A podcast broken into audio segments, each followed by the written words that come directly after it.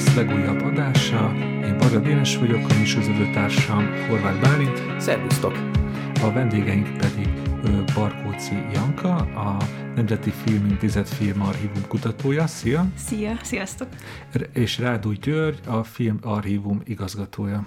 Sziasztok! A téma miatt, amit pedig ide hívtunk, hogy július közepén nyílt meg a Ludwig Múzeumban a nagylátószög kiállítás, ami a magyar film 120 éves történelmét foglalja össze, és ezen ugye mindketten kurátorként dolgoztatok. Így az első kérdésem a, a, a kiállítás címéből következik, ugye ez egy, ez egy hatalmas téma, 120 év magyar filmtörténet, amikor még belefogtatok, a, a munkába, volt bennetek egy, egy kis félelem, hogy hogyan lehet ezt tényleg egy emészthető, érthető formában az elejétől a végig végigvenni? Elég nagy félelem volt bennünk. Hát amikor ugye egy, egyrészt a Nemzeti Filmintézet vezetésével, felső vezetésével elhatároztuk azt, hogy a 120. a magyar film születésének a 120. évfordulóját meg fogjuk ünnepelni méltó módon, akkor ö, felmerült rögtön a kérdés, hogy ezt hogyan fogjuk megcsinálni, és hát ö, a, a kiállításnak az ötlete az valóban az archívum ö, csapatától jött. Ö, egészen konkrétan, ha jól emlékszem, akkor Kuruc Márci, ö, a gyűjteményi vezető volt, aki először bedobta az ötletet, ö, és és ez nem volt olyan egyszerű, mert tombolt a Covid tehát a járvány kellős közepén volt, vagy hát ez a felszálló ág volt, ugye tavaly novemberben már éppen mindenki vagy megbetegedett, vagy éppen kezdett túl lenni rajta.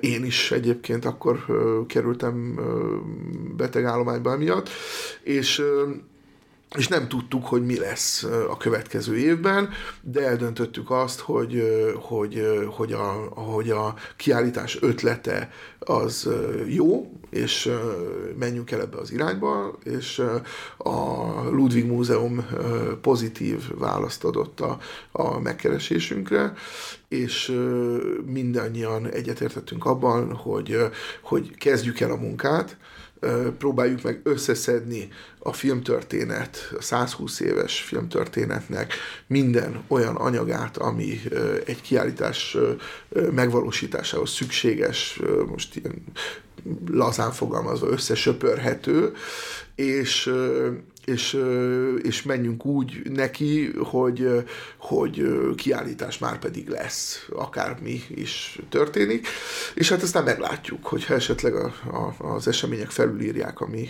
szándékainkat, akkor, akkor majd improvizálunk, akkor majd, majd ott meglátjuk, hogy mi fog történni, de az a munka, amit addig is elvégzünk, az nem lesz haszontalan, mert ilyen formában még nem volt korábban összeállítva kronológikusan a, a magyar filmtörténet, mármint hogy kiállítható formába szedve, és és hát mondjuk a, a, a, a kronológiai tálalás sem volt egyértelmű az elején, mert többféle ötlet volt, de aztán végül emellett döntöttünk. Úgyhogy, úgyhogy, úgyhogy félsz is volt bennünk, és azt leginkább azt láttuk, hogy, hogy óriási a munka, ami, ami ezzel jár. Úgyhogy nem, nem voltunk azért nagyon-nagyon, hogy mondjam, száz százalékig meggyőződve arról, hogy, hogy, hogy tudjuk, hogy hova vezet ez az út. Azt tudtuk, hogy, hogy, hogy kevés idő van, nem, nem, nem áll rendelkezésünkre egy év, vagy másfél év arra, hogy ezt kidolgozzuk. Ráadásul akkor még, ha jól emlékszem, igaz, Janka úgy volt, hogy, hogy májusban nyílik a kiállítás.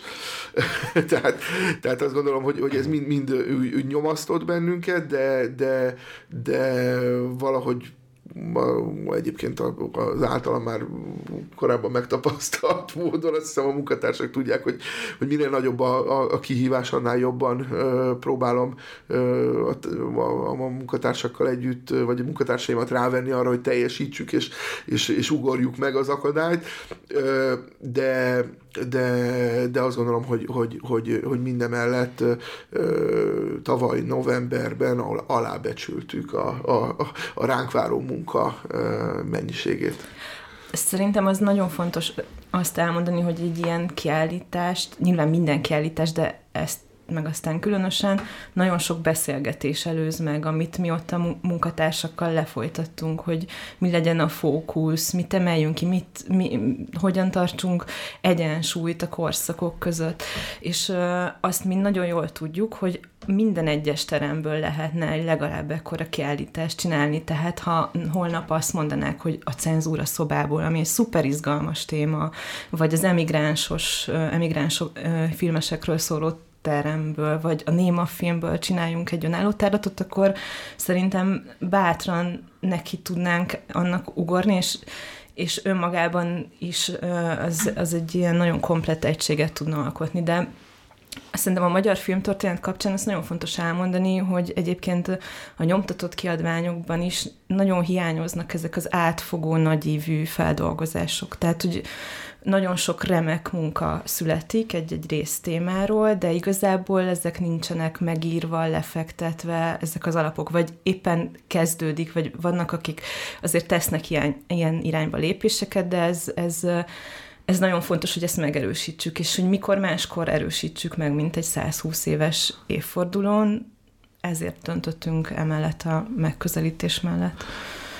Akkor jól gondolom, jól veszem ki a szavaitokból, hogy ennek legalábbis Magyarországon nincs előzménye ennek a kiállításnak, nem volt még sose ilyen nagy szabású, és hogy akkor ez egy egyértelműen hiánypótló kiállítás. Én azt gondolom, hogy igen, mindannyian egyetértünk egyébként az archívum munkatársaival ebben.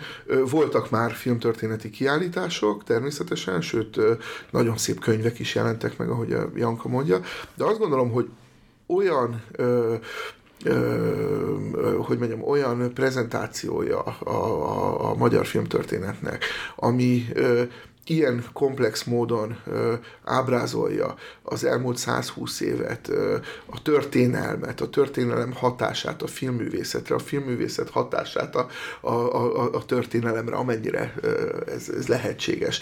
Ö, a leágazásokat, a külföldre vándorolt ö, magyaroknak a, a történetét, ö, a filmgyártás különböző időszakait, a, a legyártott filmek mennyiségét követve, a fókuszokat, tehát a, a kiemeléseket. Ugye a tárlat nagyon fontos gerince az idővonal, amit 1896-tól elindítunk, és 2021-ig megy. Hát igazából 1901-ben indul el, mert a tánc végül is az első, a korábbi filmalkotások, azok, vagy, vagy mozgóképek, azok nem magyarok által készített mozgóképek, hanem a francia Lumière testvérek által készített anyagok. De, de, de 1901-től elindulunk, és 2021-ig megérkezünk, és nagyon látványos eleme a, a, az idővonalnak az a rész, amikor évről évre felsoroljuk az adott évben gyártott filmeket az rendezőkkel együtt. Ez, ez eh, ha kicsit hátrébb lépünk a, a faltól, a kiállítás eh, idővonalától, akkor egy nagyon érdekes eh, grafikai ábrát ad ki. Tehát követ, nyomon tudjuk követni, kvázi mint egy diagramon, hogy mely, mely évek voltak a termékenyebb évek, mely évek voltak a keves, kevésbé termékeny évek, mikor voltak krízisek, kataklizmák a magyar film történetében, mikor voltak az aranykorok. Gyönyörű szépen ki kirajzolódik az egész. Tehát tulajdonképpen azt lehet mondani, hogy a, hogy a, a kiállítás ö, ö, komplexitása egyedülálló, azt gondolom, az eddigi, a korábbiakhoz képest. Tehát, hogy sok olvasata van a kiállításnak. El lehet tölteni órákat úgy, hogy az ember beleássa magát a részletekbe, elolvasgatja az apró betűs dolgokat, szívja magába az információt, ugyanakkor kicsit hátrébb lép, és akkor egy nagyobb összefüggésben látja az egészet. Ha, ha, azt, ha, ha az embernek nincs arra ideje, hogy a részletekben erre erüljön, akkor a fókuszokat követve úgy is végig tud menni a filmtörténeten, hogy csak a nagy kiemeléseket követi, ahol ugye alkotókra koncentrálunk, műfajokra, nagy korszakokra, és, és ezen kívül pedig van azoknak is, azok is megtalálják a maguk örömét, akik, akik mondjuk csak audio, tehát akik mozgóképanyagokat akarnak nézegetni. A filmtörténet különböző állomásain, mert 77 screent tettünk ki, amin korábban tényleg sok olyan anyag van, ami korábban nem volt látható még nagy közönség számára.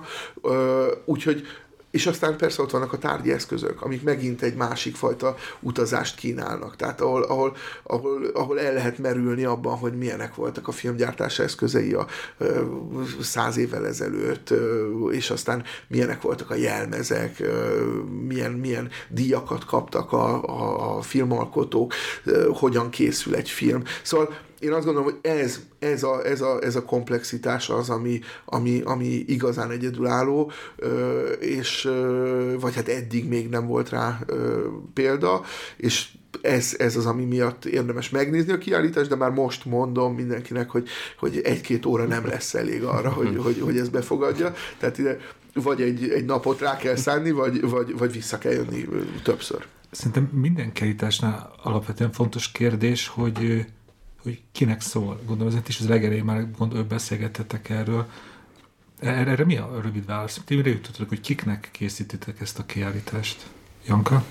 Hát ez mindenkinek készítjük, aki már a film olyan életkorban van, hogy filmet valamiképpen élvez, de nyilván nem óvodásoknak és kis iskolásoknak, bár rengeteg uh, diákcsoportunk van, és azt uh, azt tapasztaltuk, hogy megfelelő vezetéssel és programokkal nagyon, nagyon élvezik ezt a, ezt a kiállítást, és onnan pedig aztán 99 éves korig, 100 éves korig, 150-ig bárkinek. És hogy nyári táborok is igen. voltak, 6-tól 12-ig, 12-től 18-ig, és nagyon sikeresek voltak. Az, azt azért a, a készítés kapcsán, tehát ez nem véletlen, szerintem fontos azért elmondani, hogy azért itt nekünk is a Covid nagyon beleszólt ebbe a készítési folyamatba, tehát hogy ez nem lett interaktívabb például. Uh-huh.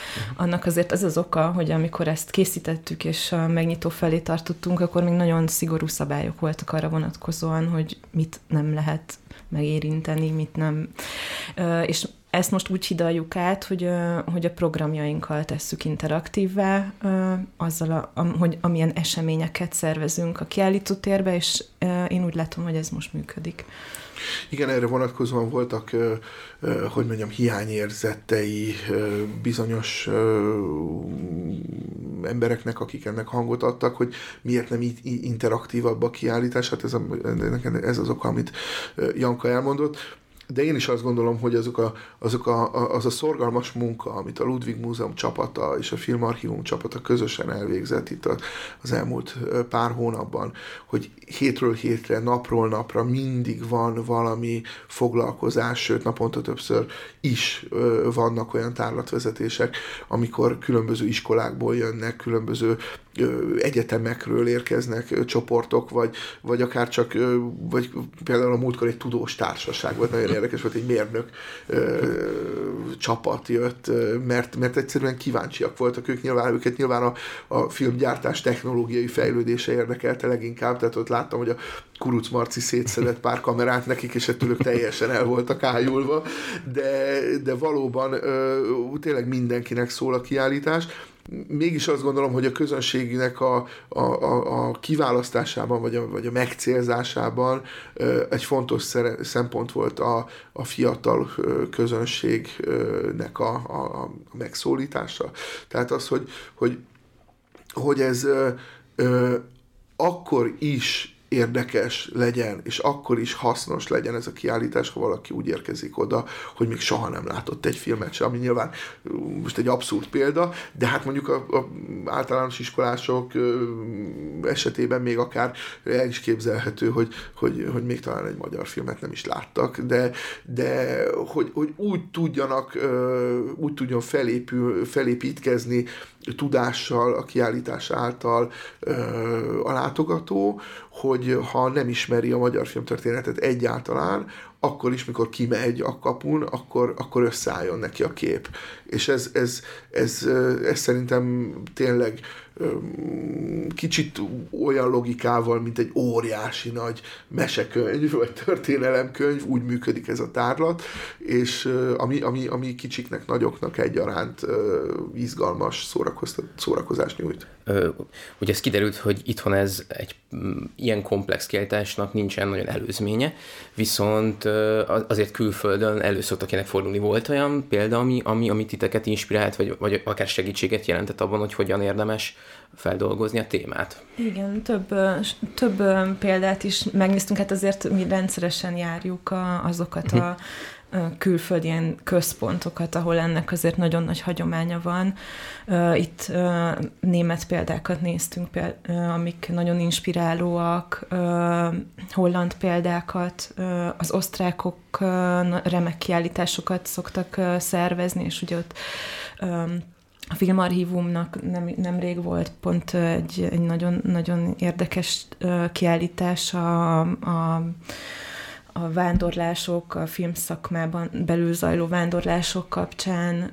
És ott, meg is néztünk csoportosan, tehát elutaztunk. És a, a Filmmúzeum pedig remek cinemateket üzemeltet Bécsben, tehát nem is kell annyira messze uh-huh. menni, hogy, hogy tanulhassunk ezekből a példákból, és nyilván a jó gyakorlatokat átvéve azért azért azért ezekre lehet építeni. Itthon szerintem ez, ez tényleg, tényleg egy bizonyos szempontból úttörő munka, még hogyha voltak is korábban filmes kiállítások. A kétes alapja ez mindenféleképpen egy, egy, egy már meglévő tudás rendszerezése és értető formában való tálalása a közönség fele, de miközben készültetek erre a, a kiállításra, esetleg voltak, nem tudom, izgalmas új felfedezések a magyar filmtörténetben? Nyilván erősen építettünk a már meglevő tudásra. A kiállítás annyiban is azért is jók ezek a dolgok, mert, mert beindítanak, vagy megmozgatnak bizonyos folyamatokat, amik amúgy is zajlanak egyébként, de így, így akár fel is gyorsulhat. Tehát például az, hogy ott lehet látni olyan filmeket, a Szelecki Zita filmeket, amiket most bedigitalizáltottunk nagyon jó minőségben, hogy itt vetíthessük, vagy a Lumière filmekről azt mindenképpen megemlíteném, hogy hogy el, el tudtuk hozni a franciáktól hosszas előkészítő munka uh, után, és, és beszkennelni soha nem látott jó minőségben ez, ezek mindenképpen azért, azért újdonságok, és fontosak. Az együttműködést azt nagyon elősegítette a kiállítás, tehát nem, nem, nem véletlen, hogy, hogy a, másodlagos célja a kiállításnak az az, hogy a hungarika kutatásunkat, idén indított nemzetközi hungarika kutatásunkat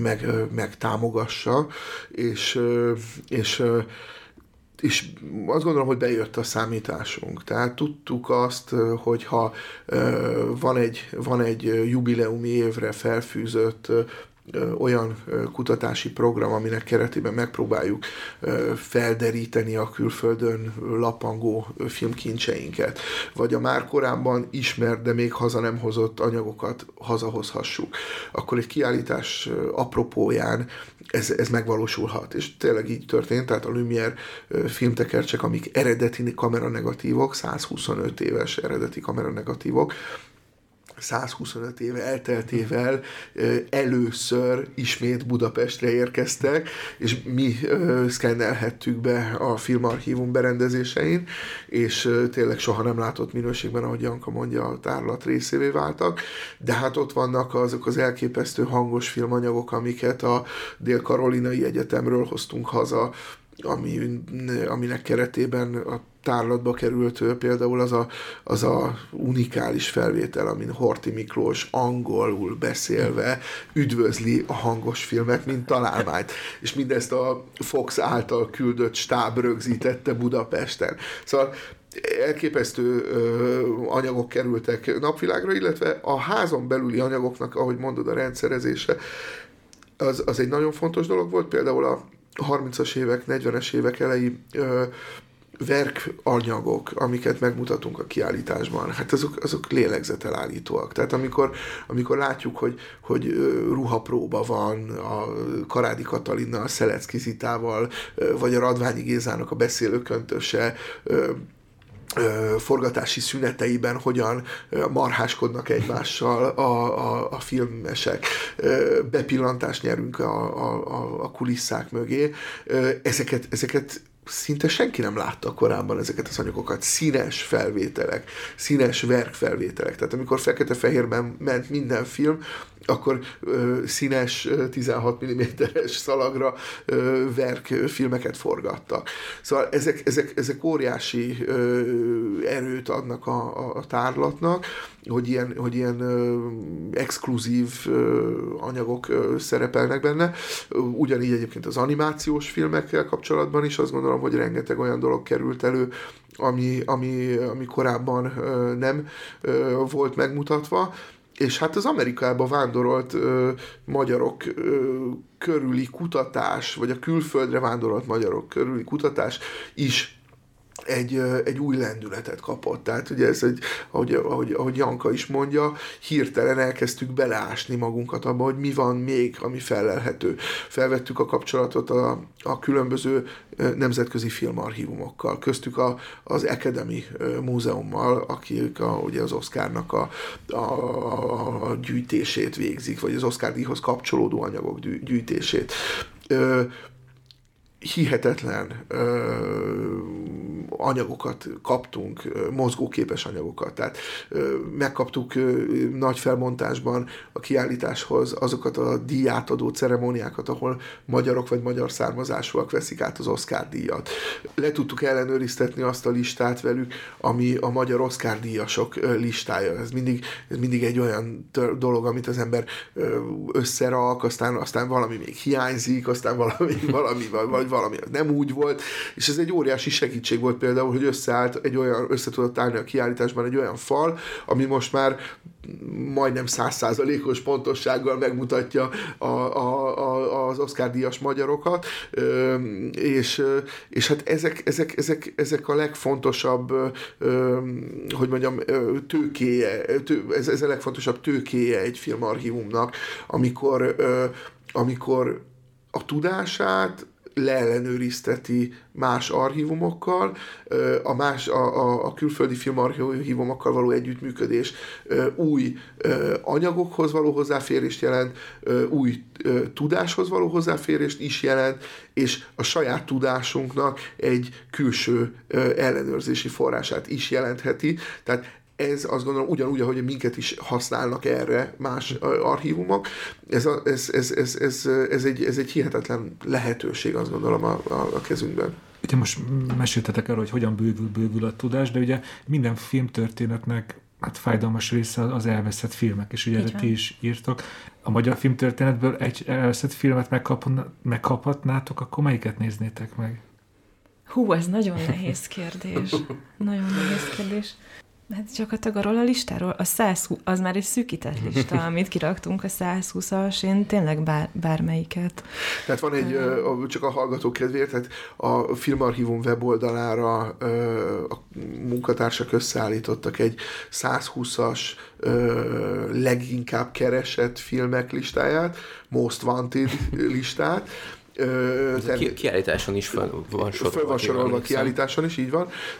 A weboldalon is angol és magyar nyelven, és ezt kilőttük tulajdonképpen a, a, a, a filmarchívumok világ űrébe.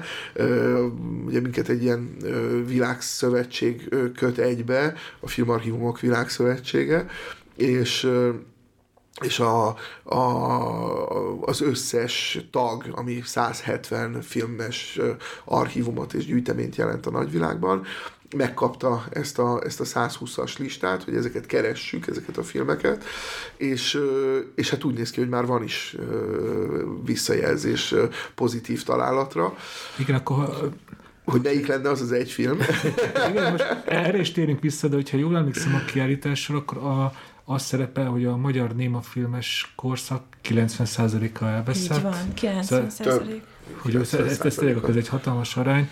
És hogyha netán eszetekbe jutott egy filmcím, akkor mondják. Nekem kettő is eszembe jutott. Hát szerintem abszolút, ezeket nem csak a mi, mi most vantidunkban van előkelő helyen, jó, nem, talán nem az első, de de mondjuk van egy olyan szubkultúra, ahol ez egy nagyon-nagyon keresett film, nagyon kevesen tudják, hogy, hogy magyar alkotói vannak a világ első Dracula filmjének, a Dracula halálának. Igen, Kolozsvári, hogy Igen, és hát ez Lajtai Károly filmje, ez egy abszolút keresett film, hogyha bárkinél megvan otthon, szóljon. Nagymamánál a padláson. Ez nagyon, ez nagyon nagy kuriózum lenne. Régi mozipincében. Illetve mondok egy másikat is, Igen. amit a több kollégám nagyon szeretne megtalálni, ez pedig a Gólya Kalifának volt egy feldolgozása 1917-ben, ezt a Korda Sándor rendezte, és hát ugye ismerjük a Gólya Kalifa történetét, ez biztos, hogy egy ilyen nagyon izgalmas, vizionárius dolog lehetett, hogyha hogyha ezt megtalálnánk, az, az nagyon,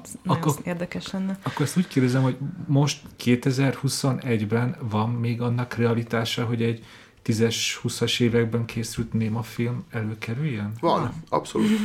Abszolút. Tehát, amit az előbb is mondtam, hogy a, a, a hungarika kutatásnak az első sikerei már jelentkeznek.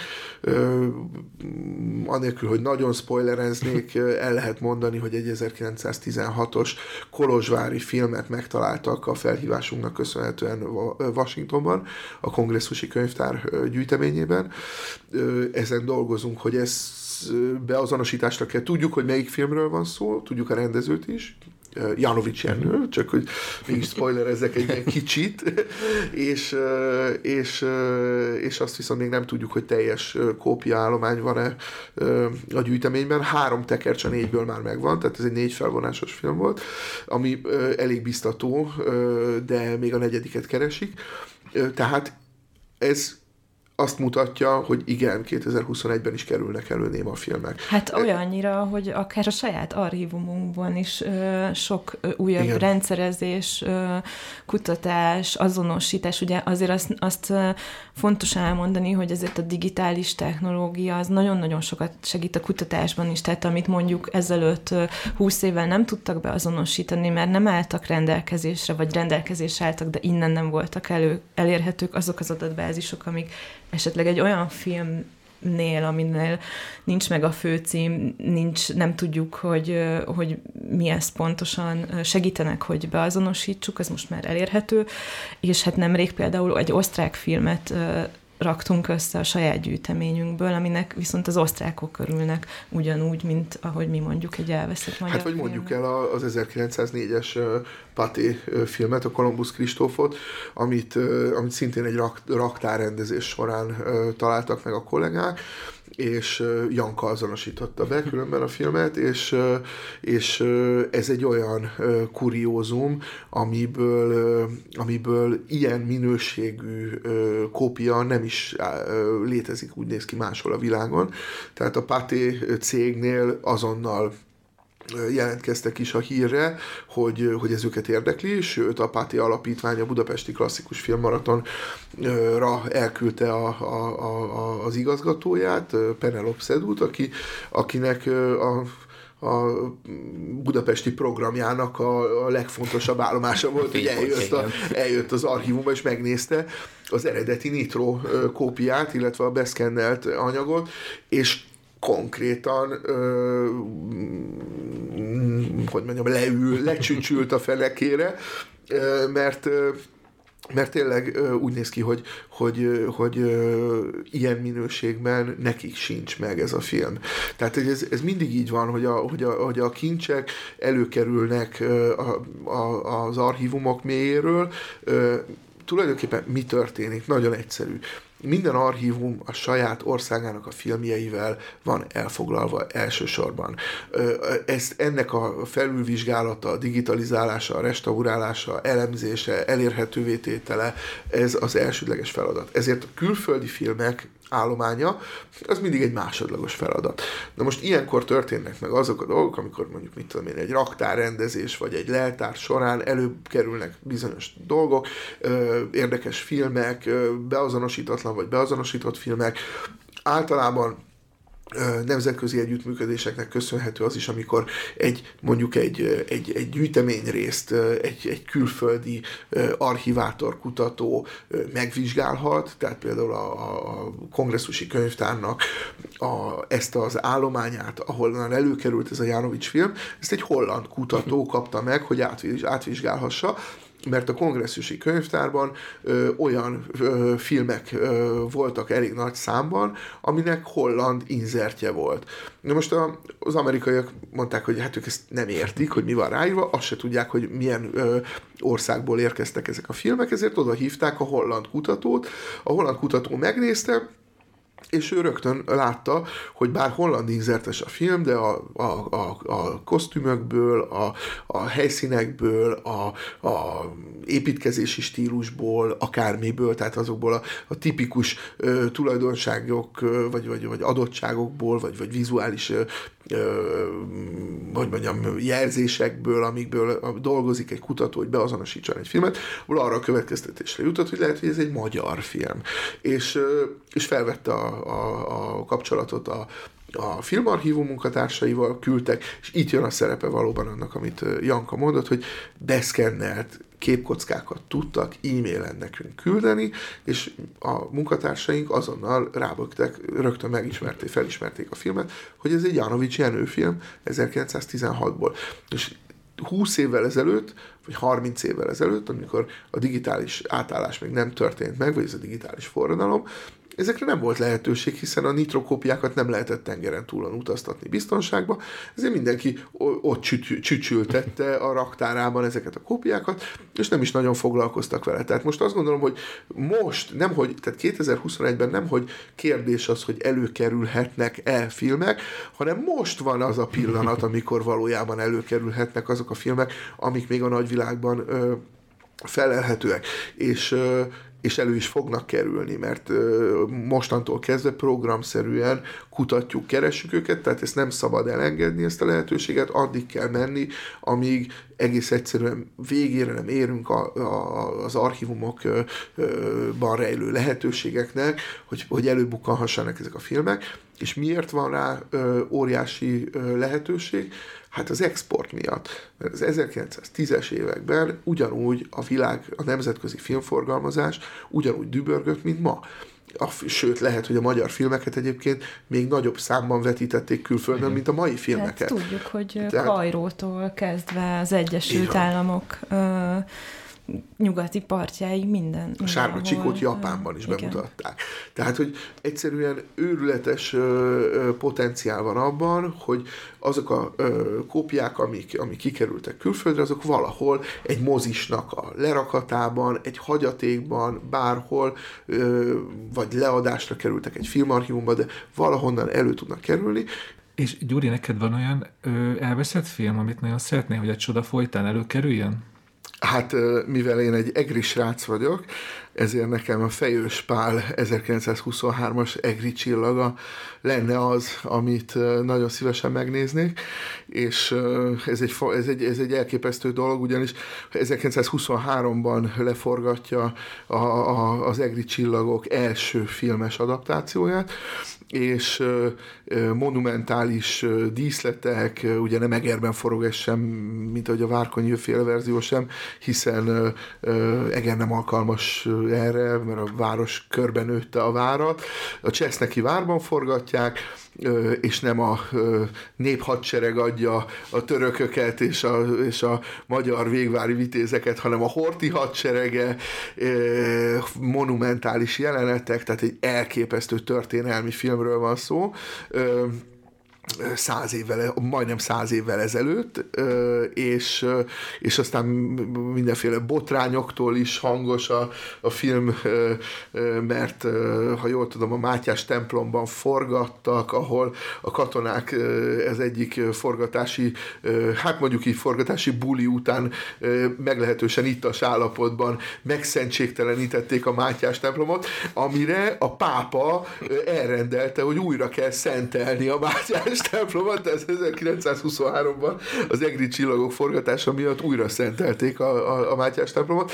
E, na jó, hát ezek csak ilyen kis filmes pikantériák, de minden esetre tényleg kíváncsi lennék arra, hogy milyen volt a, az első egri csillagok filmes adaptáció. A leírások alapján nem kevésbé monumentális, mint a Várkonyi féle, de hát úgyhogy hát ez nincs meg, de reméljük, de hogy előkerül valahol. hát, ak- hát akkor kedves hallgatunk itt a feladat oldalt nézni a padlásokon, hogy valakinek megvan. Ha valamire az, ha egy filmes dobozra az van írva, hogy Egri csillagok 1923, azonnal telefonáljon a filmarchívumba. Főleg, hogyha Mátyás Temós After Party is külön egy dobozban. A, igen, a, a kivágatott, a kivágott, a kivágott verkeket nagyon szívesen látnánk. Janka, most eszembe jutott még egy kérdés, hogy ugye arról már beszéltetek, hogy, hogy néha tényleg a magyar filmarchívumban is előkerülnek száz éves beazonosítatlan tekercsek. De te, mint kutató, ilyenkor kesztyűt húzol, remegő kézzel fűzött be a gépbe, csak nehogy baj, baja legyen, ezt hogy képzeljem el ezt a Igen, folyamatot? pontosan így, pont így, tehát mikor előkerül egy ilyen gyanús doboz, amit érdemes újra nézni, vagy esetleg valahonnan megsejtjük, hogy, hogy akkor ez ide, ez olyan, mint egy puzzle, egy ilyen folyamatos puzzle játék, és hát akkor nagyon, nagyon remegő kézzel, igen, és hát ezért mindig elsősorban az első az, mielőtt nagyon belemerülünk a tartalomba, hogy, hogy fizikailag bevizsgáljuk a filmet, hogy egyáltalán olyan állapotban van-e, hogy, hogy tekergethessük, és, és akkor egy ilyen fizikai leírást készítünk róla, és aztán megy, vagy aztán indul a, a tartalmi És feltárás. ilyenkor ti egy korabeli ö, gépet használtok a lejátszásra, vagy, vagy van ezeknek nem, a régi tekercseknek egy... Hát attól függ, hogy ugye milyen régi tekercsekről ha. beszélünk, de hogyha most tényleg itt a néma filmekről beszélünk, mert arról volt Igen. szó a leg... Hát azt például nem tesszük föl elektromos asztalra, és nem, hát kézzel tekerjük. Tehát ezeket nem, nem tudjuk úgy De, de új, új, ahogy... új berendezések vannak, tehát 2017 óta a filmarchívum nagyon jelentős technológiai fejlesztésen esett át, és most már vadonatúj berendezéseink ja, de vannak. tehát, hogy nem azért nem csak, nézzük meg, hát, mert tehát, nincs berendezés. Igen, tehát működési hanem... elvükben hagyományosak, de, de, de új berendezések Persze, vannak egy, egy vadonatúj asztalon, de kézzel de, mindenképpen, de ez... és ó, nagyon óvatos lassan-lassan. Persze, az nagyon izgalmas, meg hogy beszéltek a film archívumnak ennek a felfedező munkájáról. Nekem kb. az Indiana Jones utolsó jelenetet eszembe, amikor azok a sok-sok doboz van, lezárják, és ott van az a sok kincs, amire elfelejtkeznek róla. Na most ez, ez, ez, egyébként annyira igaz, hogy, hogy a filmarchívumnak, a, de minden filmarchívum nitro raktára, az körülbelül e, ilyen, mint az Indiana Jones utolsó jelenete, és nem véletlen, hogy például ez a Paté film, ez az 1904-es Paté film, amit ö, nem régen megtaláltunk, ez is egy olyan ö, állományban volt, amit eldugtak, tehát hogy benne volt téve a, a kis papír a filmes hát dobozba, hogy 1972-es dátummal, hogy megsemmisíteni. Na most a, a, a, a, vagy a lelkiismeretes, vagy a lusta, ezt már, már nem lehet visszakeresni, archivátor nem hajtotta végre ezt a feladatot, hanem félretette a, a raktárban egy sarokban, a többi hasonló megsemmisítésre szánt anyaggal, és ezek most előkerülnek, és, és rájuk bukanunk, tehát évtizedekig senki nem foglalkozott vele, mert nem volt prioritás. Nem, nem, nem, sőt, sokszor nem is tudta az archívum vezetése, vagy az archívum munkatársai sem, hogy ezek egyáltalán ott vannak, hiszen a nyilvántartásból kilettek véve. Tehát uh, tulajdonképpen mindig akkor bukkansz rá a kincsekre, mint Indiana Jones, amikor elmész az őserdőbe, bemászol a pincébe, uh, végigmész a pókhálókon, és eljutsz az aranyszobrocskához, amit aztán még utána le kell emelni, és akkor jönnek a meglepetések. De hát ez annyira, ez... annyira konkrétan így van, hogy mondjuk a holland, tehát hogy ez nem csak nálunk van így, ez minden archívumban ugyanez a munka folyik, és ugyanez, tehát ez, ez a holland filmarchívumnak konkrétan az erdő közepén van a raktára, és ez konkrétan egy Indiana Jones sztori eleve megközelíteni csak két napi hideg élelemmel, és egy bunkerbe kell lemenni, és ott végzed ugyanezt a munkát, ami mondjuk nálunk a Budakeszi úton zajlik. És amikor, és amikor kinyitsz egy filmes dobozt, amiről mondjuk azt gondolod, hogy mert a felirat rajta van, hogy benne van a, a, a, a, a Fridláda, akkor kinyitod, és kiderül, hogy nem az van benne. Vagy kiderül, hogy, hogy olyan állapotban van, amit már nem lehet szkennelni, nem lehet elolvasni.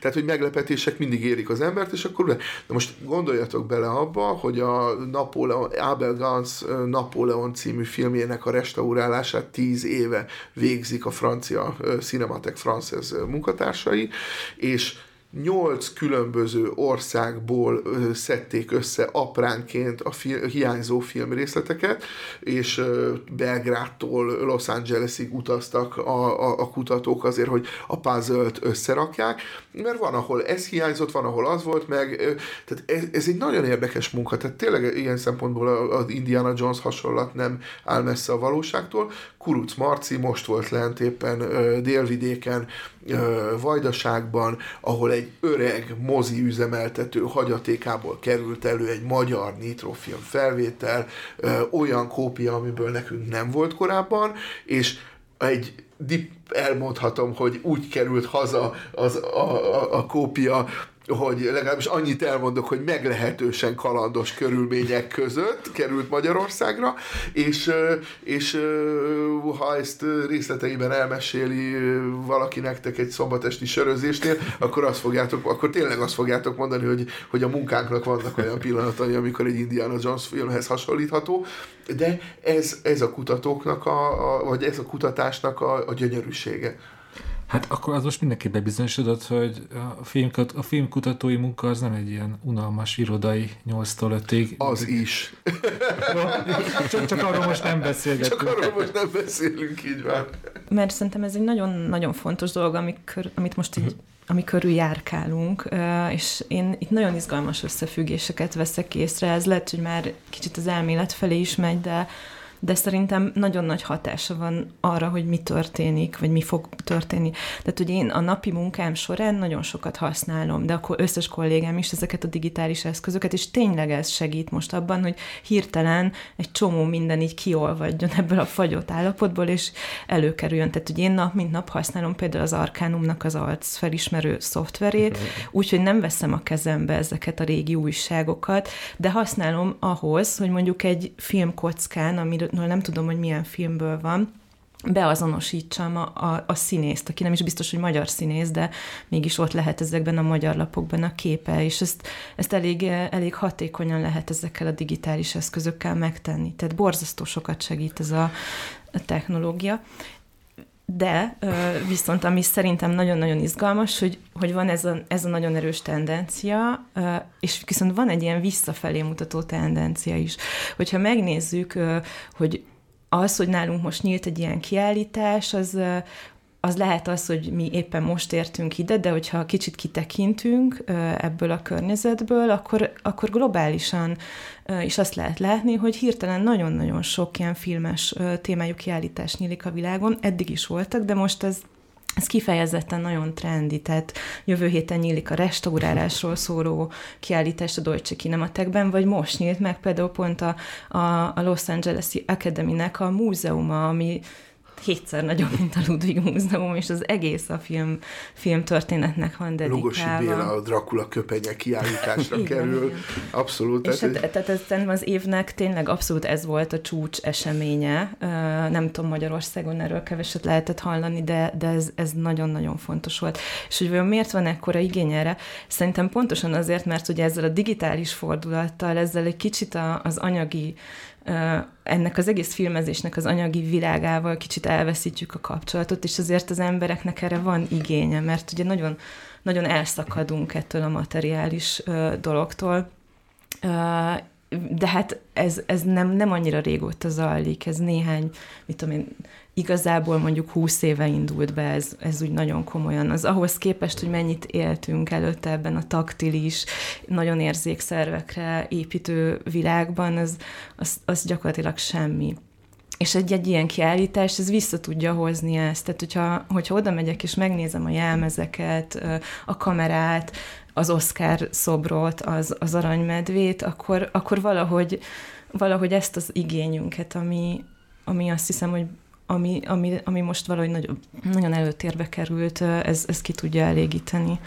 Ez jó, mert ugye ti is vezettek tárlatokat, és a, a vendégeken is látjátok, hogy úgy, csillogó szemmel nézik a tárgyi részét a film. Mindenki másképp vezet. Nyilván minden tárlatvezetőnek van egy stílusa. Én a sajátomat tudom, én Mondom. direkt, én, tehát én direkt emiatt is, mert úgy gondolom, hogy igazából ez az, ami erre ez az, ami megmozgatja az embereket. Erre van most nagyon igényünk ebben a kicsit ilyen materialitást vesztett világban.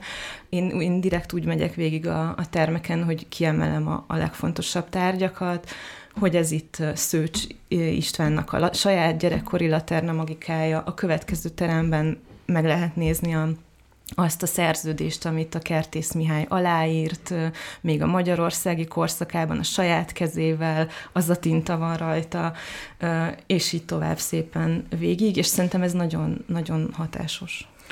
Én, én azt gondolom, hogy, hogy egy egy picit visszalépve és stratégia szempontból átgondolva ennek a kiállításnak a, a szerepét a, teljesen egyetértek Jankával persze abban, hogy, hogy meg kell mutatni, és most van egy ilyen tendencia ebben a nagy audiovizuális dzsungelben, hogy mutassuk meg a történetét ennek az egésznek. És miért van erre szükség? Azért van erre szükség, mert a mai, ma felnövő generáció tulajdonképpen készen kap mindent, és azt gondolják, hogy, hogy, hogy, hogy filmet készíteni az, az, az, az, az tulajdonképpen nem egy nagy kunst, az ember fogja a telefonját, rögzít képeket, azt már filmnek lehet nevezni, tehát a mozgókép és a film fogalma teljesen össze, összemosódik bennük, ö, igazából nem is értik, hogy miről beszélünk, amikor nagy munkáról beszélünk, hiszen egymás között tudnak forgatni filmeket.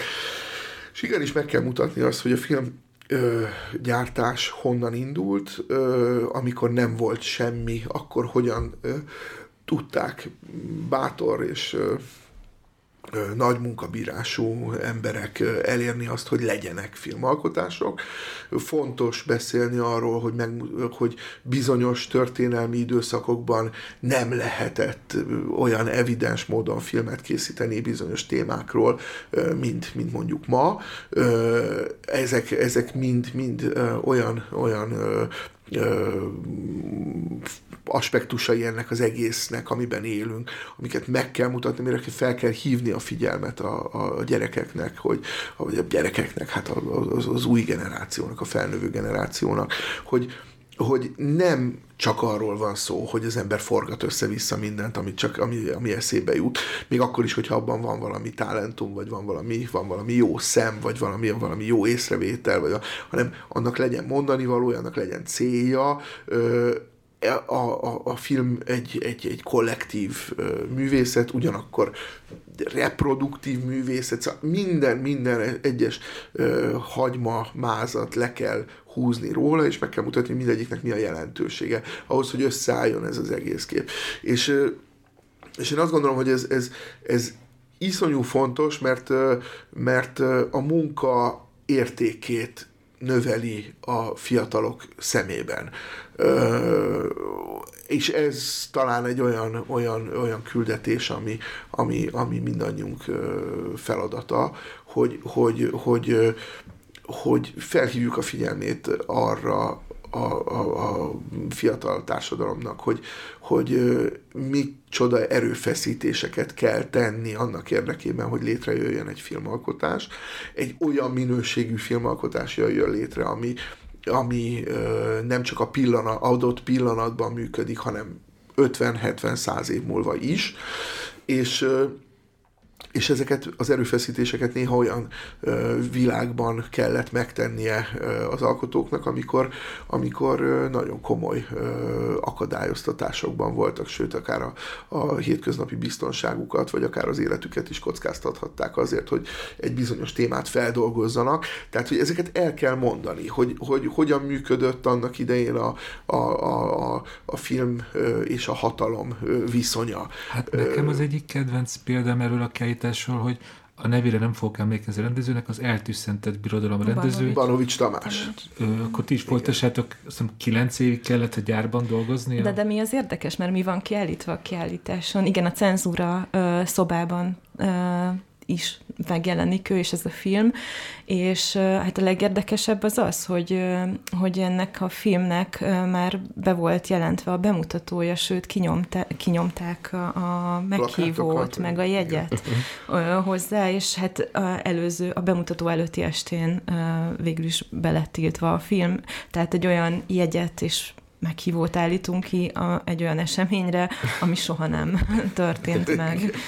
Úgyhogy ez kicsit az abszurditását is uh, mutatja. Másrészt pedig, amit amíg, még hogy hagyd tegyem hozzá Igen. az előző gondolatmenethez, tehát a, a stratégiánknak a, a, a, a, a komplexitását még, még azért aláhúznám azzal, hogy mindez, amiről beszélünk, egy, egy kiállítás milyen eszköze lehet ezeknek az üzeneteknek az átadásában, vagy átadásának, eh, ahhoz hozzátartozik az is, hogy nekünk el kell látni azt a feladatot, hogy a magyar film, filmet, a magyar filmművészetet és a magyar filmtörténetet népszerűsítsük idehaza és külföldön is. És amikor ezt, ezt, a, ezt a kiállítást létrehoztuk, akkor, akkor tudtuk azt, hogy ennek olyan minőségűnek kell lenni, ami egyszerűen elragadtató a magyar közönség számára, elvarázsolja őket, és külföldön is nagy érdeklődést vált ki. És, és azt gondolom, hogy ez sikerült. Itt találkoztunk a film, klasszikus filmmaraton alatt számos nemzetközi ö, kollégával, aki megnézte a kiállítást, és el voltak ájulva. Sőt, példaként emlegetik azóta, most nemrég voltam a Lioni Lumière Fesztiválon, ahol majdnem mindenki, akivel találkoztam a, a nagylátószög kiállítást, emlegeti, hogy micsoda ö, átfogó és milyen, milyen, milyen magas színvonalon ö, megvalósított kiállítás. És, ö, és voltak olyanok, akik csak ezért, külföldi kollégák, akik csak azért repültek ide reggel, hogy napközben megnézzék a kiállítást, és este hazautaztak. Egy lengyel kollega például, aki Varsóból reggel hatos géppel idejött, fél tízkor megnézte a kiállítást, délután négykor már repült vissza Varsóba, mert hallott róla, hogy ez, hogy ez, ez, ez valami, amit látni kell. Tehát, hogy azt gondolom, hogy ennek van értelme. En, annak van értelme, hogy, hogy egy olyan ö, nagyszabású ö, és minőségében ö, a, a témához méltó ö, dolgot csináljunk, ami, ami, ami kiemeli hirtelen a magyar filmtörténet jelentőségét abból a, abból a ö, óriási lubickoló medencéből, amiben minden, a világ minden film gyártása az amerikai dominancia alatt van, és próbál kitörni, egy-két országnak sikerül, mondjuk mint olyan Franciaországnak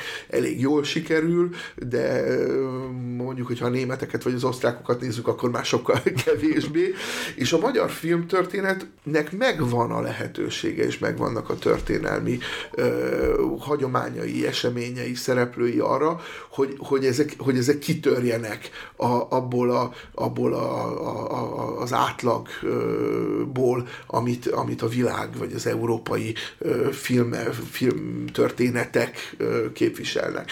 És ezt ki kell használjuk. Tehát ezt, ezt vétek nem megmutatni, mert, mert nem tud, hogyha megnézi az ember, végigmegy a magyar filmtörténeten, akkor látja azt, hogy vagy láthatja például ennek a kiállításnak a segítségével, hogy a filmtörténetünk olyan tehetségek és olyan kiemelkedő alkotók és alkotások által rajzolódik ki, amik nem jellemzőek más országok filmtörténetére. Igen, igen de viszont, hogyha azt hiszem, ilyenkor pont te csináltad azt a szobát a külföldön karriert csináló magyarok, szóval azért a magyar filmtörténet erről is szól, hogy csak külföldön tudnak érvényesülni. Igen. Hát nem csak. Rengeteg, tehát ugye a szobának azért az is a lényege, hogy azt tudjuk, hogy nagyon-nagyon sokan külföldön találtak aztán lehetőségeket, és, és ott csináltak nagy karriert, de azért ez, ez korszakonként nagyon különböző okok miatt ö, történt. Tehát úgy itt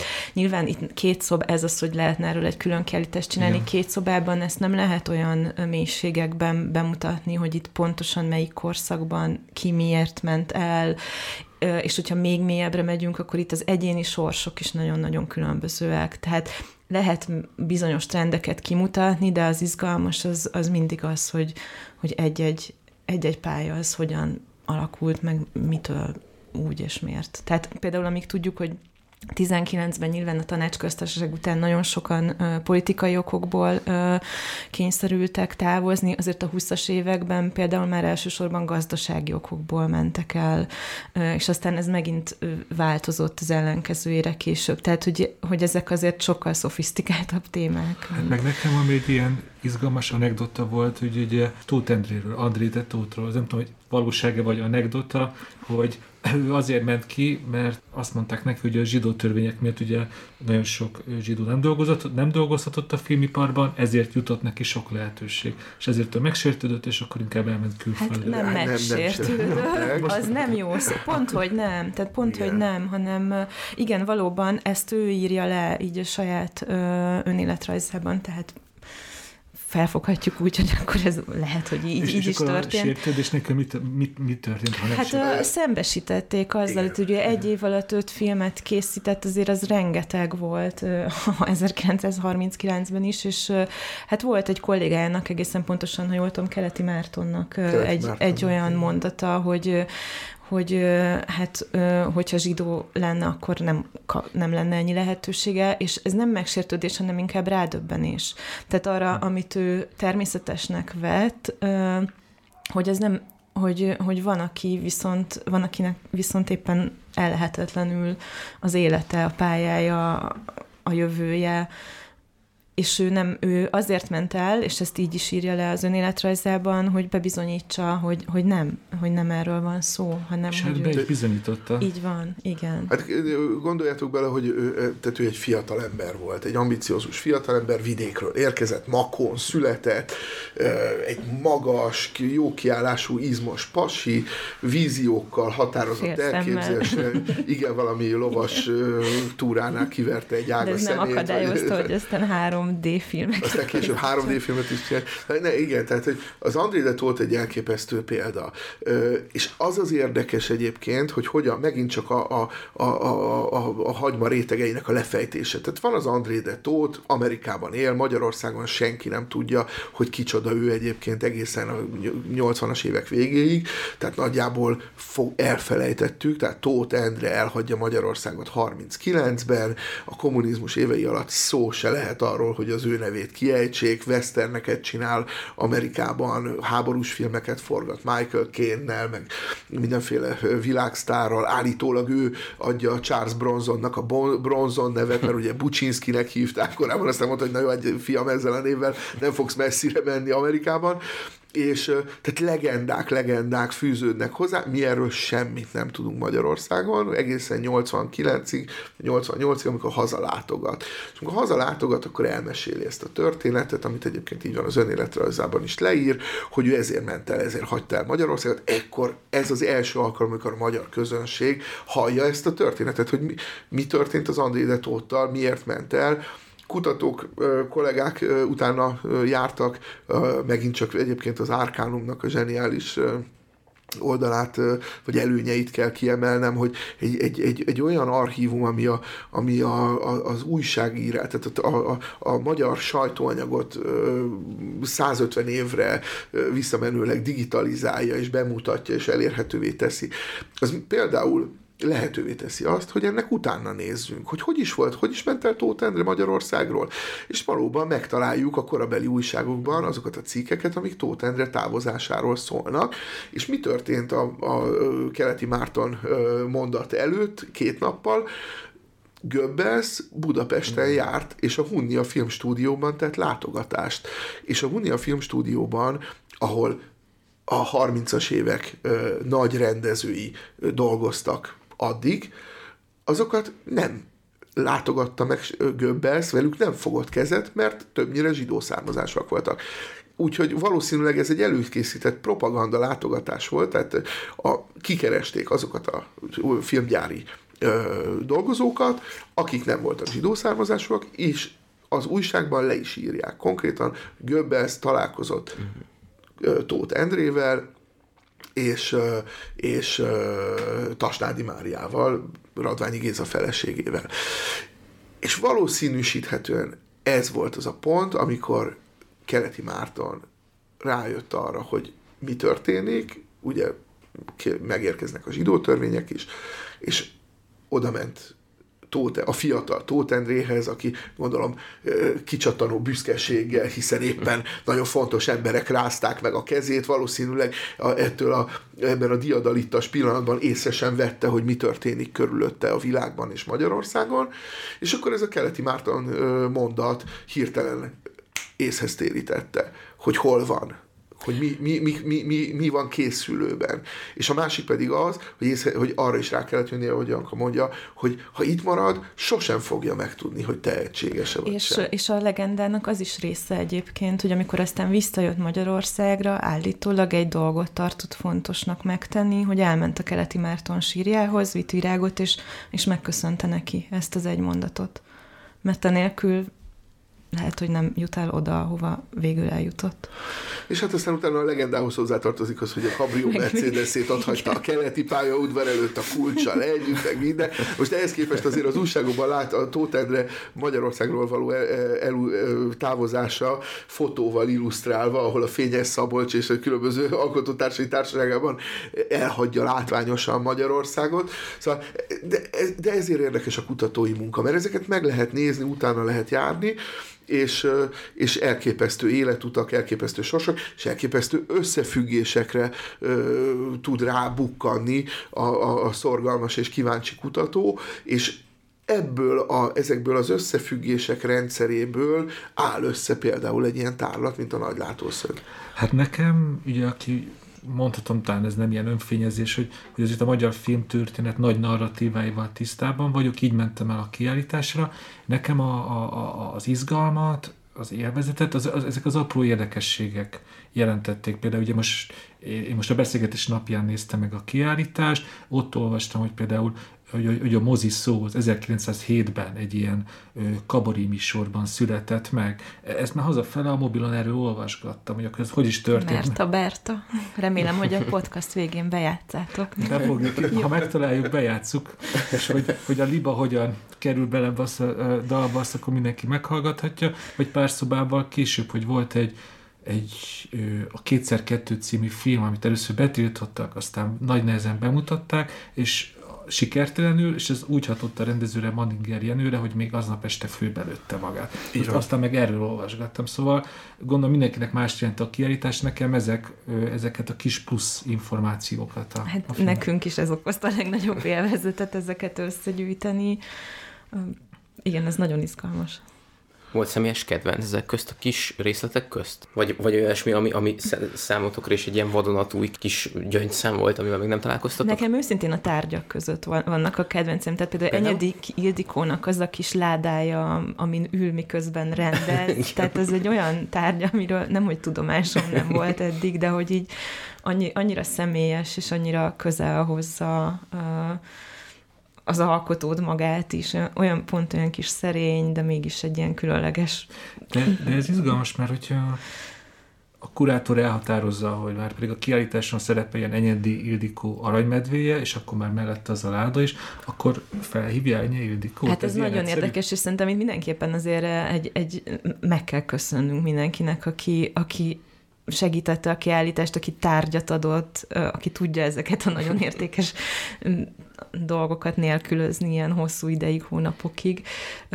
Igen, hát ez, ez, egy, ez egy hosszas ilyen kutatómunka. Egyrészt a, a gyűjte, magyarországi közgyűjteményekben, tehát hogy hol, hol mit találunk még, ami passzolna a kiállításnak a, a, a profiljába, és ezeket megvizsgálni, letárgyalni, elhozni. Másrészt valóban a magánszemélyek, alkotók, akik, akik otthon őrzik nyilván nagyon nagy becsben ezeket a tárgyakat, vagy akár már nem is ők, mert esetleg elhunytak, hanem a leszármazottaik, családjuk, és hát nyilván ez egy, egyfajta felelősség is, hogy ezek aztán megfelelő módon legyenek kiállítva, és nagyon-nagyon vigyázzunk rájuk. És ez, ez is nagyon izgalmas, hogy ezek, amikor így bekerülnek egy térbe, majd még eddig nem voltak így egy térbe, ezek hirtelen párbeszédbe kerülnek egymással, és szerintem az egy, az egy nagyon jó hát, rész. Hát igen, szóval így, így egy filmszerető emberként tényleg van hatása annak, hogy látom a, a Saul fia Oscar díját, lépek kettőt, és ott van Zsigmond Vilmosé a harmadik típusú Pontosan.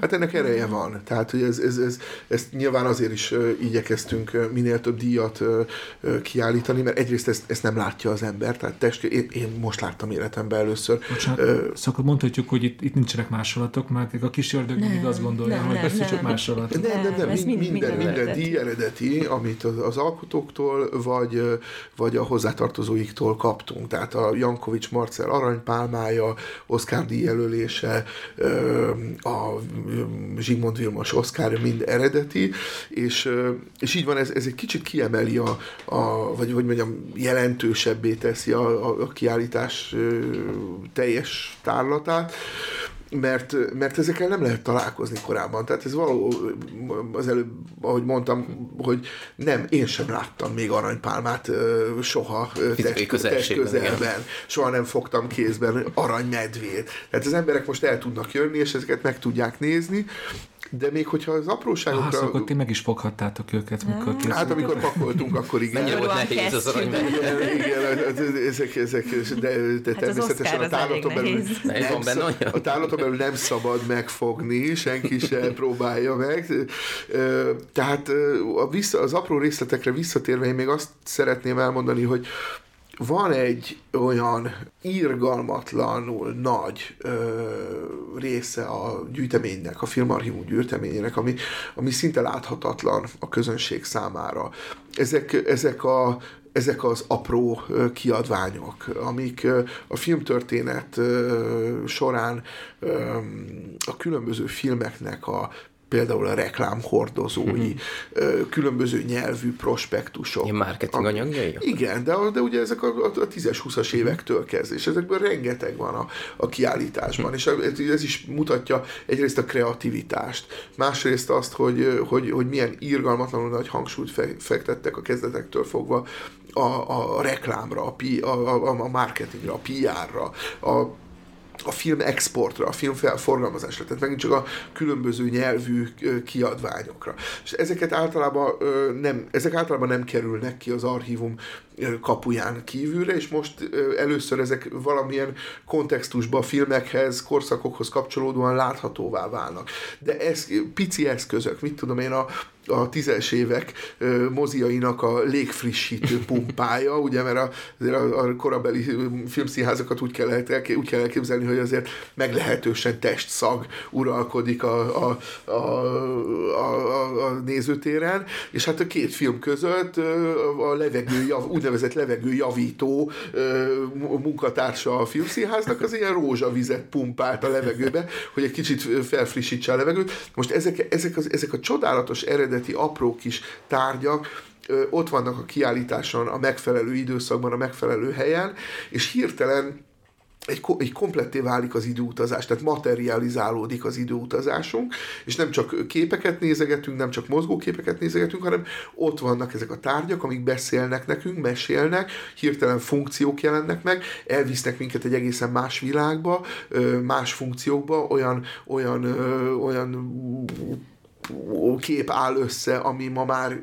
ismeretlen, és, és ez, ez igazából ez szerintem, ami a, ami, ami a pikantériát megadja, tehát hogyha a részletekbe megyünk, akkor nekem ez nagyon-nagyon-nagyon tetszik, és, és hát hogyha, hogyha meg a, a, a történetek között keresünk valamit, ami, ami, ami megint csak olyan, ami, amiről korábban nem beszéltünk, akkor nekem van egy kis kedvencem, a, a Néma filmes szobában van egy, egy képernyő, amin egy azt hiszem az 50-es években rögzített interjú sorozat látható, olyan színészekkel, akik a néma filmes korszakban sztárok voltak, Petes Sándor, Lót Lia, és sorolhatnánk csodálatos színészek, akik természetesen színházi színészek is, és, és ők is mesélnek arról, hogy milyen volt Kertész Mihályjal együtt forgatni a tízes években, hogyan kellett néma filmet forgatni, milyenek voltak a rendezői utasítások,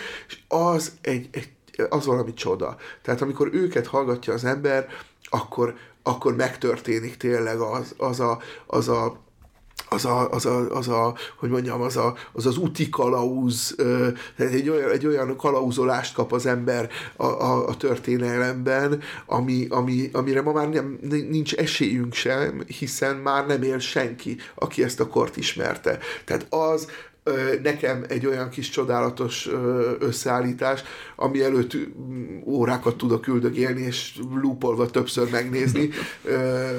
Fantasztikus emberek, fantasztikus történeteket És mesélnek. akkor szerintem ez azért el is mutat egy picit ennek az egész dolognak a paradoxonára, mert azért van benne, tehát ez, hogy film és múzeum, ez hogyan jön össze, az, szerintem erről mindenképpen kell beszélni, mert ugye egy ilyen kiállítás az remekül meg tudja mutatni a tárgykultúrát, ami a, a mozgóképkészítés körül van, az egésznek a társadalmi vonatkozásait, akár ha mondjuk a sztárkultuszról beszélünk, vagy, vagy az emigránsokról, vagy, vagy a gyártásnak a, a történetét, vagy az hogyan ö, hogyan is zajlott, de hogy ugye maga a film, mint műtárgy, tehát hogy a film az, az mint alkotás, az egy időbeli művészet. Tehát, hogy a Gyuri is mondja, hogy ha valami tetszik, akkor ott ülök, és rúpolva megnézem akár egy egész nap.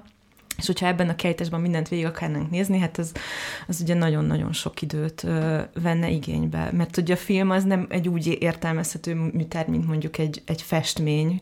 A filmnek a kerete, az, az ugye ne, nem az a fizikai keret, hanem az időben van a kerete a játékidő. Van kerete, de ugye ez a time frame, az eleje meg a vége. Tehát, hogyha azt, azt végig kell nézned.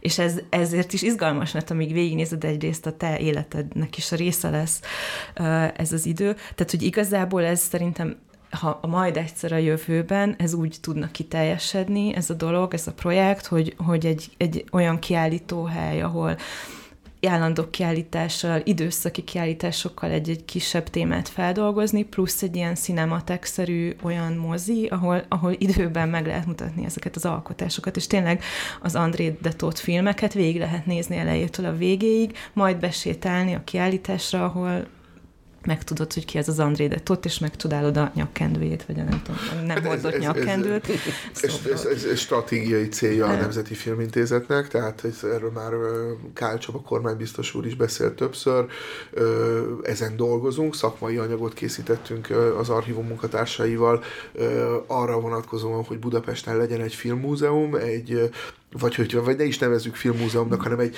cinematek és hát egy kiállítóhely, tehát egy olyan, egy olyan, igen, mert nehéz, nehéz nehéz, és nem is kell klasszikus kategóriákban gondolkodni, hiszen egy cinematek, ez tulajdonképpen, vagy kinotéka, vagy nevezzük ez bárhogy, az, az, az önmagában foglalja egyrészt a szórakoztatást, az oktatást, azt, hogy filmtörténeti tárlatot tudjunk berendezni, állandó kiállítást, akár időszakos kiállításokat is befogadjon, tehát egy olyan ambíciózus tervről van szó, aminek keretében végre a magyarok egy egyrészt megismerhetik folyamatosan ö, rendelkezésre álló módon a saját filmtörténetüket, ami egyébként folyamatosan bővül, megmutathatjuk azokat a csodákat, amiket, amiket a magyar és az egyetemes filmtörténet számunkra felkínál, nincs olyan, hogy egy film valamikor jó volt. Én nem szeretem azt, amikor azt mondjuk, hogy emlékszem, milyen jó volt az a film. Nem, az a film, hogyha akkor jó volt, akkor most is jó. Persze jó, hát van, vannak filmek, amik rosszul öregednek, de azért általában, ha egy film a maga idejében bizonyít, akkor az 50 év múlva is megnézhető, és hordoz olyan értékeket, ami miatt meg kell nézni, és ezeket meg kell mutatni folyamatosan. Nincs ö, lehetőségünk arra, hogy felvegyük más módon a versenyt az amerikai dömpinggel, akárhogy is mondjuk, akárhogy is ö, tiltakozunk ellene, a realitás az, hogy az amerikai film uralja a világpiacot, ö, vagy a világnak az egyik felét, a másik felét az ázsiai film, de az úgy tűnik, hogy nem nagyon akar beáramlani ide szerencsére, ö, csak bizonyos korlátozott mértékben, de az amerikai dömping valóban jelen van Magyarországon, 90%-át a piacnak az amerikai filmek uralják, ö, ez, ez alól mondjuk Franciaország az egyetlen, ami egy kicsit kivételt jelent, ahol kb. 50 50% a, a nemzeti film és az amerikai filmek aránya, vagy mondjuk 40% a nemzeti film, 50% az amerikai, és 10%-on osztozik a világ összes többi országa.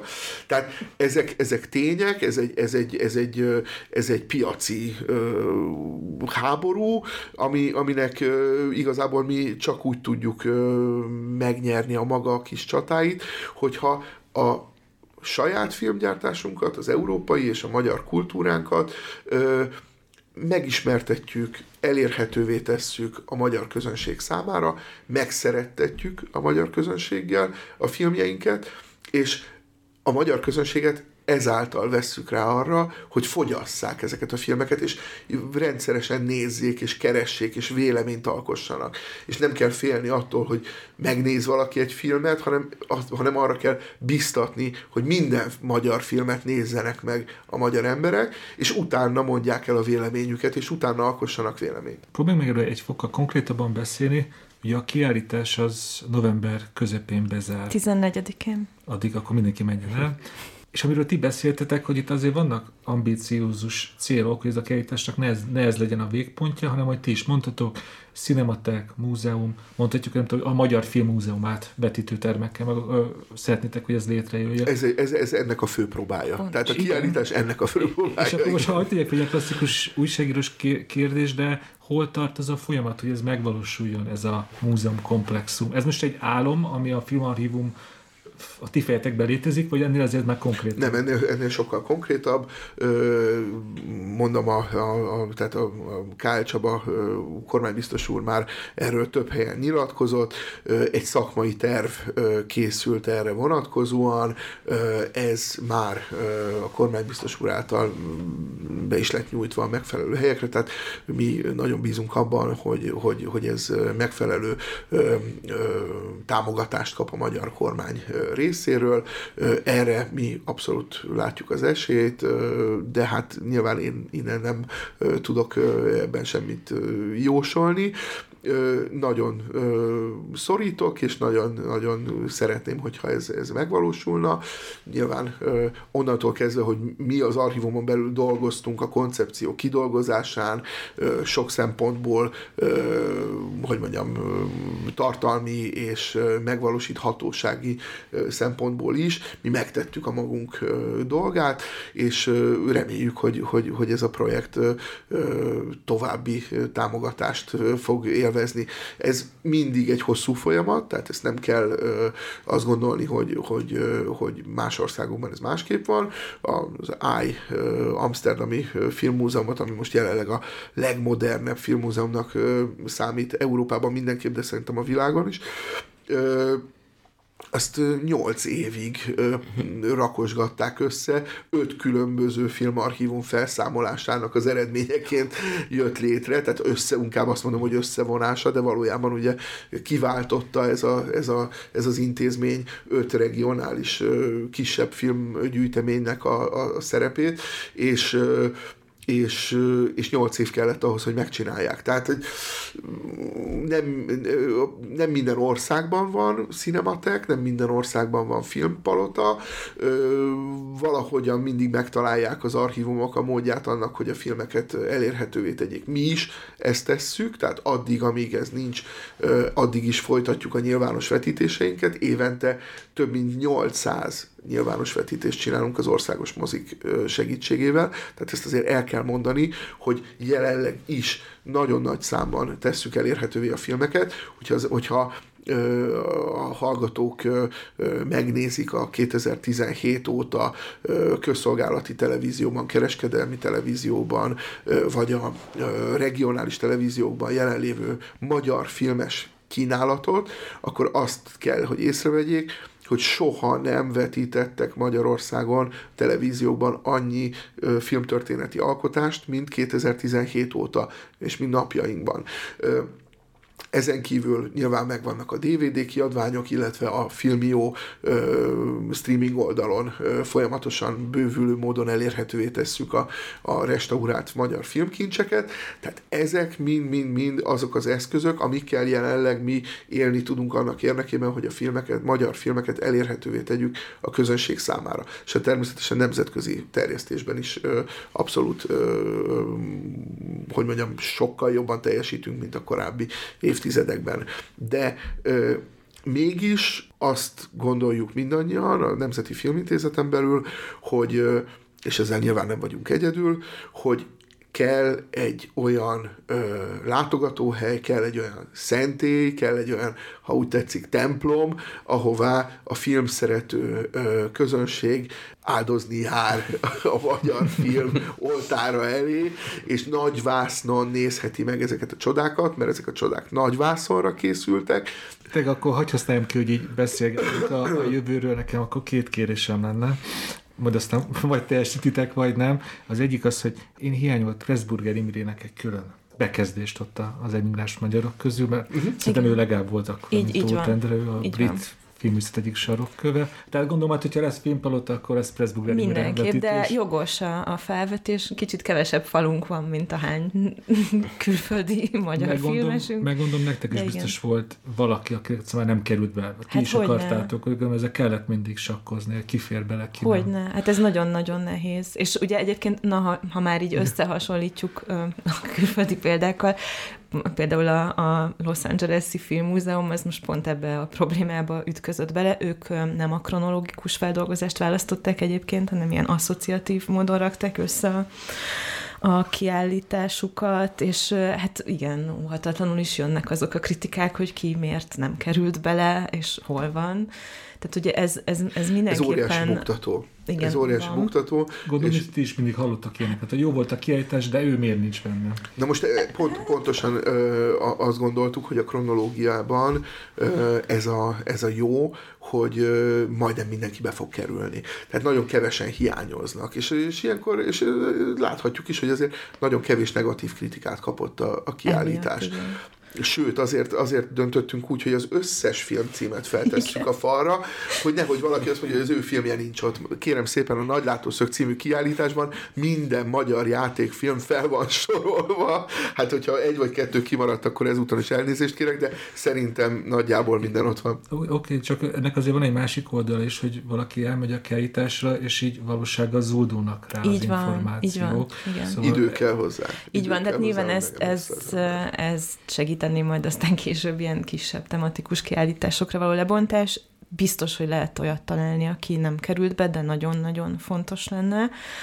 Azért igyekeztünk mindenkit megemlíteni vala, valamilyen módon.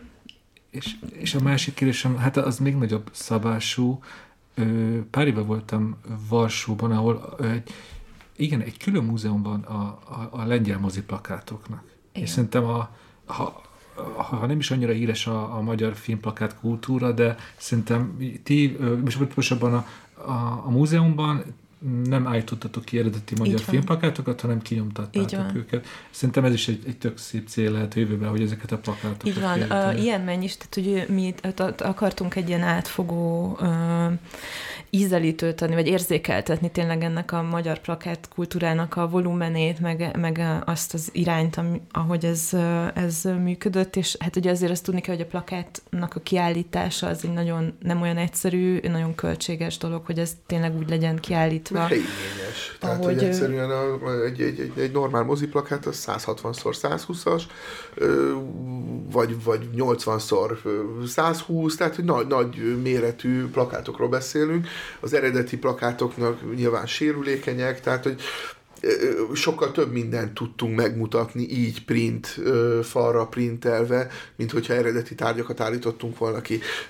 Egy múzeumban biztos, hogy meg kell adni a lehetőségét az eredeti tárgyak kiállításának, de csak mondom, hogy a filmarchívumban 25 ezer plakát van, tehát 25 ezer plakátot soha nem fogunk tudni kiállítani egy kiállító helyen, de, de pedig egyébként megérdemelné mindegyik mozi plakát, mert azt gondolom, hogy mindegyik önmagában egy művészeti alkotás. Nem csak azt gondolom, hanem az is. Tehát, hogy kategóriájában mindegyik önálló művészeti alkotás, főleg, hogyha a, a 10-es, 20-as, 30-as évek plakátjait nézzük, akkor az pedig egyszerűen lélegzetállító, de, de ennek is megvannak a korszakai, tehát külön plakát történeti kiállítást is lehet majd csinálni, ha meg lesz a múzeum, de ezek, ezek nyilván az, azok az időszakos kiállítások, annyi része van, annyi részlete van a filmtörténetnek, amit le lehet mondani, vitrin fotók, standfotók, nem beszélünk a standfotósokról.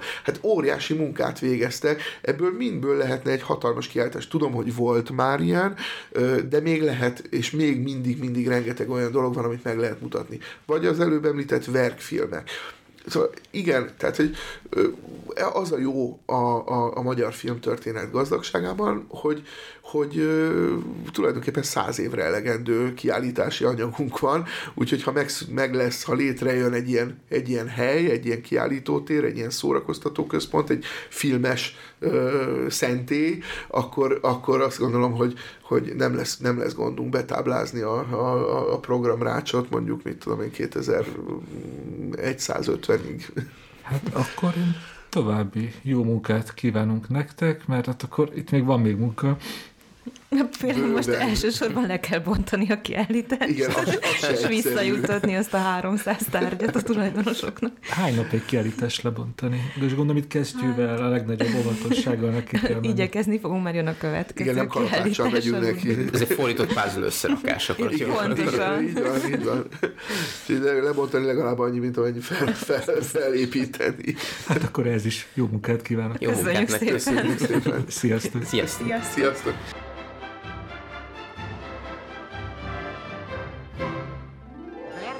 Szép nyári estén a körúton mendegél, arra jöjj egy feslegény, kehencegő mellé elé. Szól a lányhoz szép kis asszony, tartson vélem, ha lehet, elviszem egy csuda helyre, nézni, nézni, nézni mozgó képeket. Mert a Berta, mert a Berta nagy liba, nagy liba, hát elment a moszi, moszi, mosziba, mosziba. Mert a Berta, mert a Berta nagy liba, nagy liba, hát elment a mozi, mozi, mozi, mozi, moziba.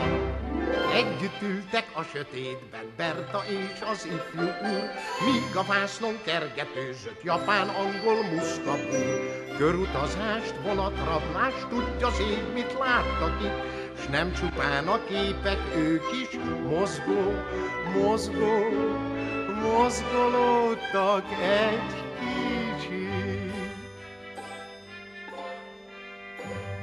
És elcsattant, és elcsattant mutyiba, mutyiba, most egy csók a mozi, mozi, moziba, moziba. És elcsattant, és elcsattant mutyiba, mutyiba.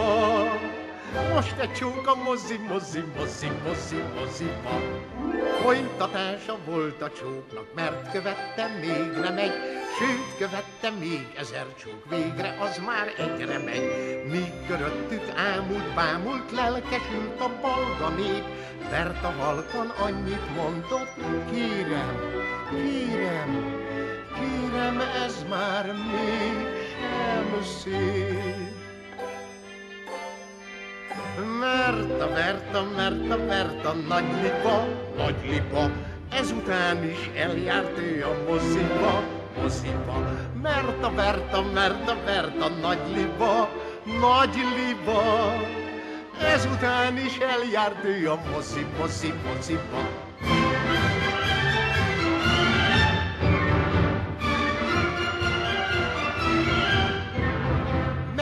Berta, mert a Berta nem liba, nem liba. Tudta jól, hogy minek jár a mozi, mozi, mozi.